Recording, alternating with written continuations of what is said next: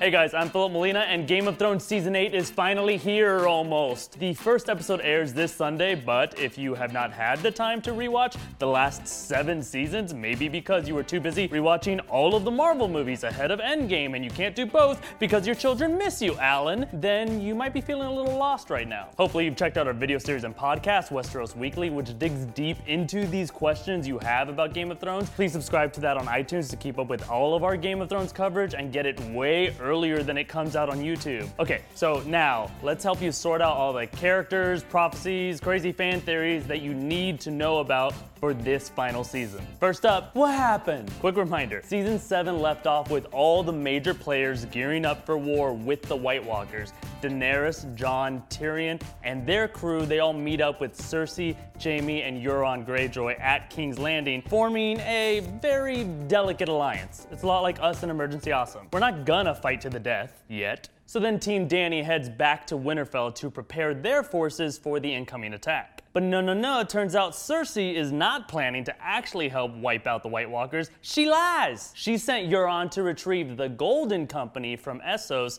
so they can kill whichever of Cersei's enemies are left standing after of the Night does his damage. And if you're not impressed by the Golden Company, remember these two words murder elephants. Yeah, they got those. Okay, so Jaime's all disgusted and leaves his sister's side to head north, choosing the good er guys over his sister and mother of his unborn, as of yet unmurdered, maybe unexistent child? Because remember, she lies. All right, over in Winterfell, Sansa, Arya, and Bran are all together. Samwell Tarly arrives and gets the latest goss from Bran about Jon Snow's true heritage. As both these guys now know, Jon Snow is not the bastard son of Eddard Stark. His real name is actually Aegon, his face, Targaryen, the legitimate son of Rhaegar Targaryen and Ned's sister, Lyanna Stark. He's a Stargaryen, if you will. What's that? You don't you don't want to do that? Fine. He's he's a Targark. You like that? That's what you get now. Targark. Together they realize Jon is probably the direct heir to the Iron Throne, just in time for Jon and his Aunt Daenerys to put their mouths on each other and hug a lot. You know, sex. Of course, there's the fact that Bran does know everything and could just warg in and tell them to quit with all that grossness, but he's probably still traumatized from the last time he peeped on some incesty freak on, and you know, he doesn't need another trip down memory tower. Okay, and on top of all that, Theon, you remember him? The Ironborn without the Iron Horn? Used to go by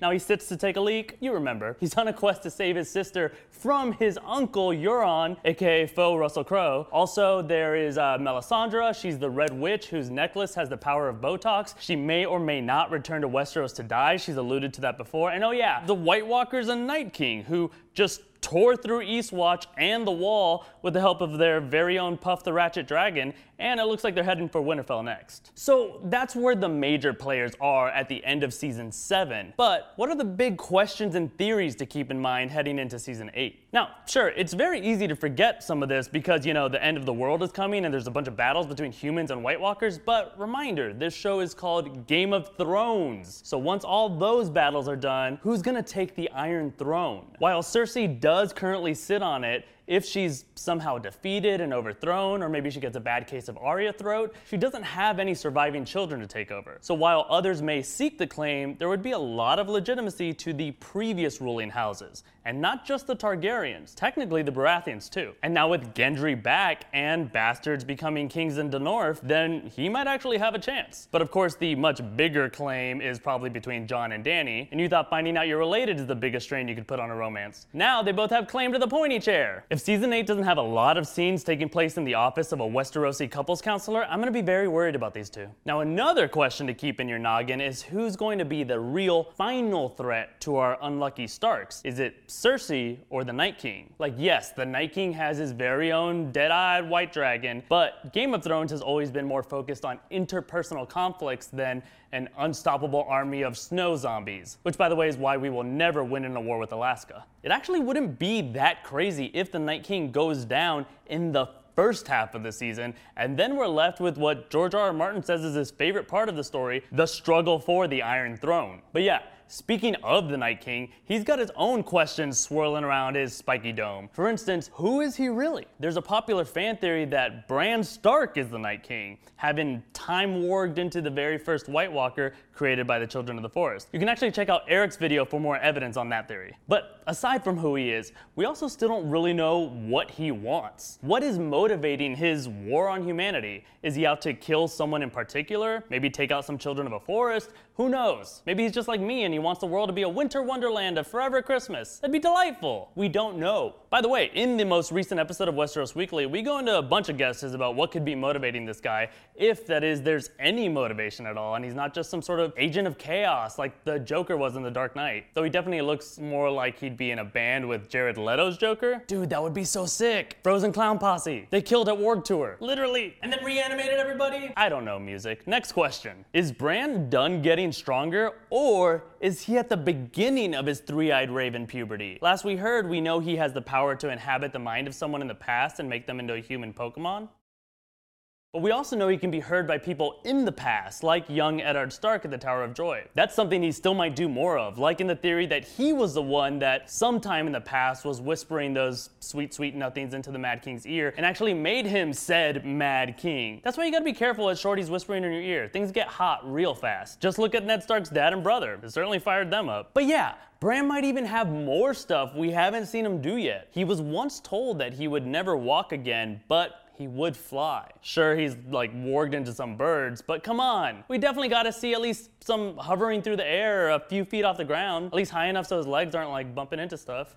Another question when it comes to killing the White Walkers is the prophecy of Azor Ahai, also known as the Prince that was promised. As legend has it, the last time the world dealt with the Long Night, it was Azor Ahai who liberated humanity, and same legend has it that he'll be resurrected to save the world once more, like some badass spring-loving Jesus. Wait, isn't one of these episodes supposed to come out on Easter? I think I just figured out how to get my grandma to start talking to me again. Anyway, supposedly this promised warrior will also wield a powerful powerful blade called Lightbringer that has the power to bring light right into your jugular. Now, the biggest mystery about this is that it's likely that whomever is gonna take on this mantle of Azor Ahai is probably someone we already know. So Vegas odds are certainly pointing to Jon Snow, but it could be almost anyone. We even have a video saying how it could be Jaime Lannister. Check that out on your next extra long bathroom break. Also, reminder, even Stannis Baratheon thought he might be the prince that was promised, but yeah, no. Killing your daughter doesn't doesn't tend to go hand in hand with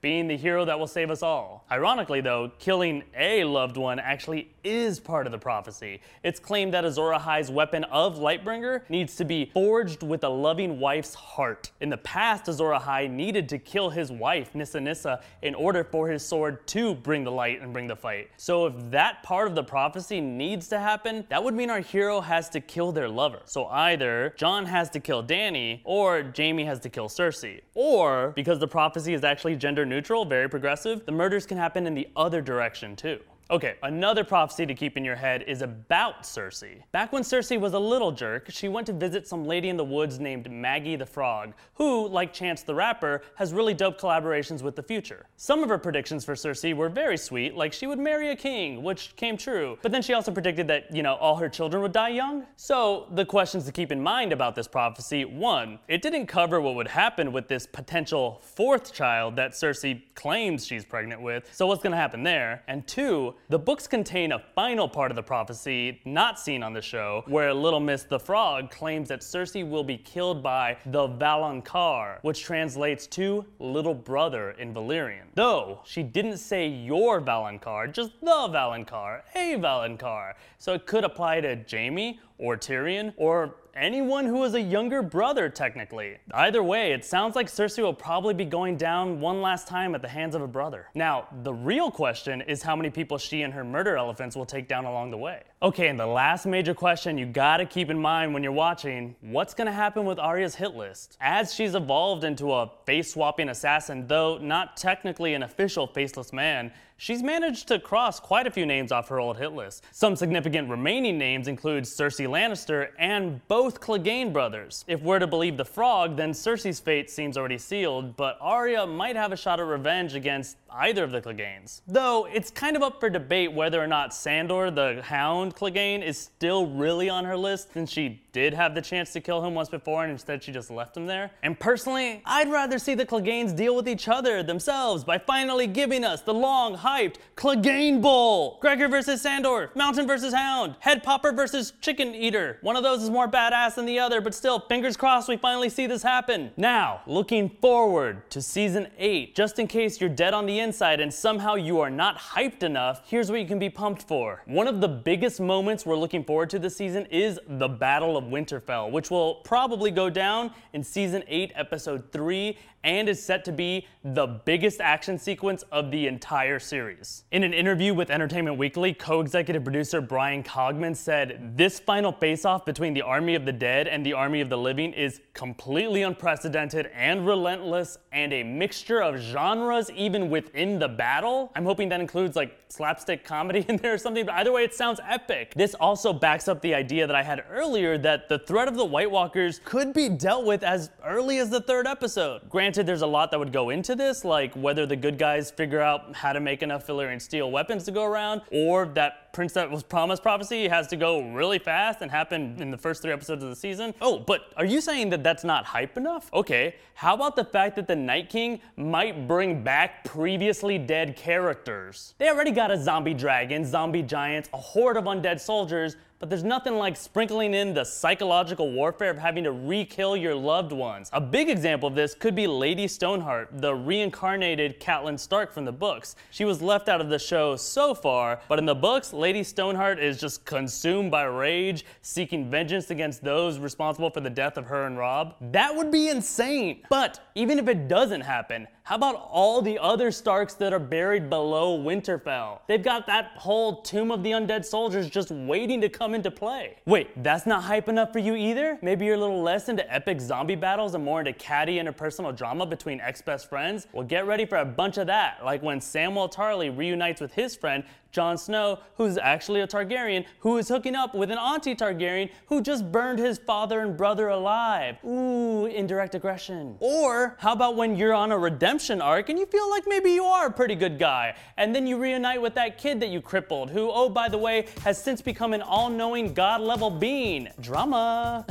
okay, guys, you're all caught up on everything you need to know going into season 8. But if there are any other questions you have about the season, feel free to hit me up in the comments or on Instagram at Philip Molina or Twitter at Fimo. And again, check out our Westeros Weekly podcast feed where all of our comprehensive Game of Thrones coverage, the breakdowns, everything, they'll all be available before they come out on YouTube. Oh, also, if you're gonna tweet your questions, make sure to use that hashtag Westeros Weekly and we might answer it on our Q&A show. Finally, do not forget to enter our death pool on guessthethrone.com. Look up the Westeros Weekly group there and then mark down who you think is gonna die. We'll be giving shout outs on the Q&A show to the people whose brackets are doing the best and the winner's gonna get a little prize. All right guys, I need to go repent for a lot of terrible things I just said in this video. Peace.